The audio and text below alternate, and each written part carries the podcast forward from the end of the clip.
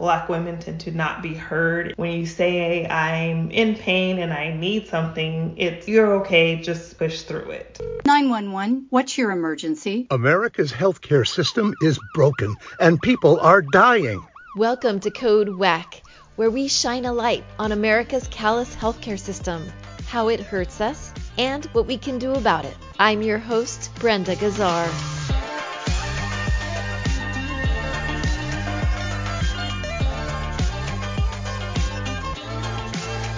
This time on Code WACK.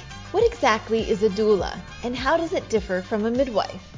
How can doulas support those who are most likely to die from giving birth? To find out, we spoke to Stanis Askew, a full spectrum doula in Southern California who helps families from conception until after birth. She works with Frontline Doulas, a perinatal health program connecting black families with black doulas, and is passionate about elevating the black birth experience. Welcome to Code WACK, Stanis. Thank you. Thank you for having me. So, Stanis, tell us a bit about yourself. Where do you live and what do you do for a living? I currently reside in Southern California in the Rancho Cucamonga area, but I service as a doula all of Southern California. So um, Los Angeles seems to be a predominant area that I do service, so I service there. And then what I'll call my corporate gig is I am I'm in human resources. So I have kind of a dual little role going on. I'm originally from New Mexico. I'm not a California native. Oh, you're a transplant. Yes. That's okay. We won't hold it against you. so, what exactly is a doula and how does it differ from a midwife? So, a doula is one that provides emotional support and advocacy for a birthing person or birthing family in the sense that they can be prenatal partnership, they can also be during the birth process itself, and then also postpartum. So, it's an essential part of the whole entire birthing process. Sometimes doulas also they'll have a specific realm that they like to work in. So some do prenatal and some do prenatal and birth generally come coupled together. But some also what they'll call a full spectrum is a prenatal, birth, and postpartum. Then you'll also have those who specify in just postpartum as a doula. Great. And so do you specialize in something in particular? I don't. I'm a full spectrum. So I do all of the above. I even have certifications in we call a pregnancy doula, so one to help conceive also as, as well. Yeah. So you say it's a true full spectrum. That's really interesting. Can you explain the difference between a doula and a midwife? So the difference between the doula and the midwife is the midwife is truly the active medical professional that catches the baby. So think of it this way a midwife in equivalency in the outside setting of a hospital is the doctor if they were in the hospital setting.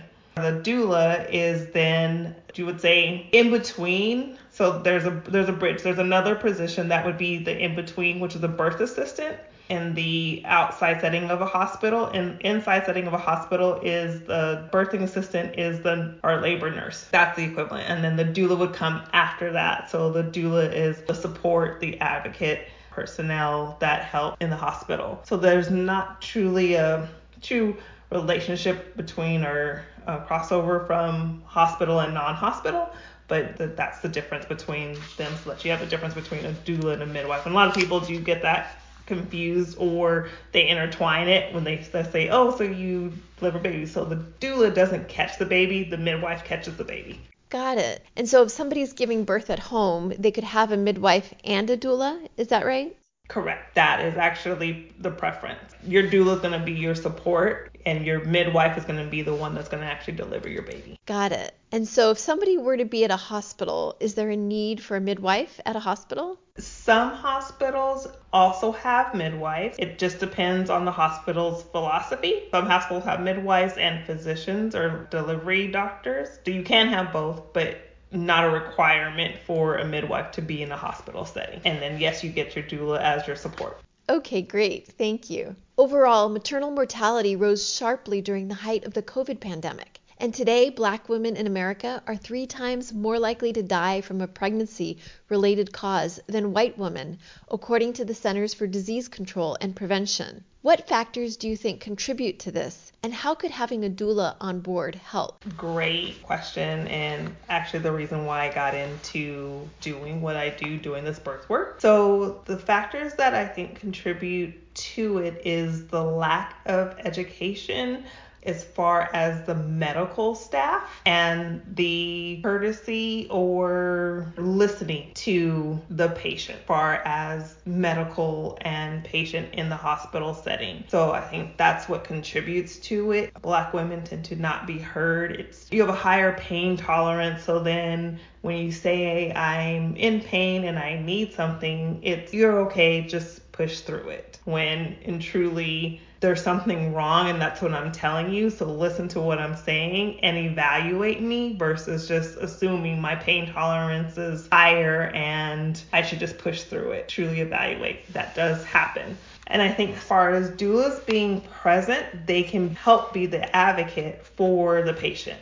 They don't have the right to speak on behalf of the patient, but they can educate their patient to make sure that they are asking the right questions or to be seen appropriately. Or even if it's not the patient themselves, the family member that also may be supporting them, give that advice to them. So it's an advocate role, an educational role that a doula would play.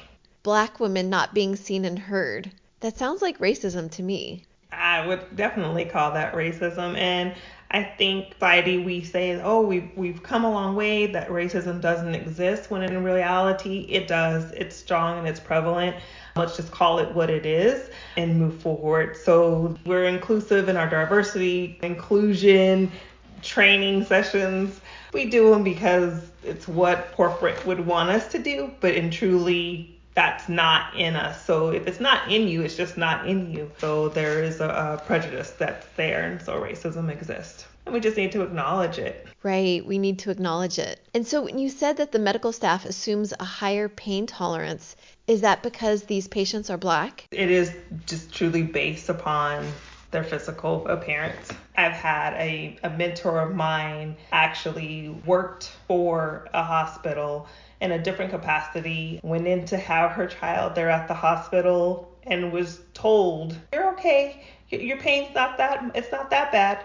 How do you know what my pain is? You're not in my body, but you're okay. And you guys can tolerate more. She's an employee of this hospital. A colleague of hers tells her this. Doesn't know clearly who she is at that point, but just to blatantly say, you all can tolerate more. You're okay. Your pain's not that bad. And this is while she's in labor? In labor. In labor. It happens. And I myself haven't had any children as of yet, but I have heard the same story from some of my mentors, from clients, from other doulas clients that it's truly they walked in. My actually even I do have like some relatives themselves that 40 years ago, same thing, and in California, Northern California, walked in, was told same thing. Like you're okay, you can tolerate more, and was denied the epidural at that point in time when they were like, and then birth a 10 pound child,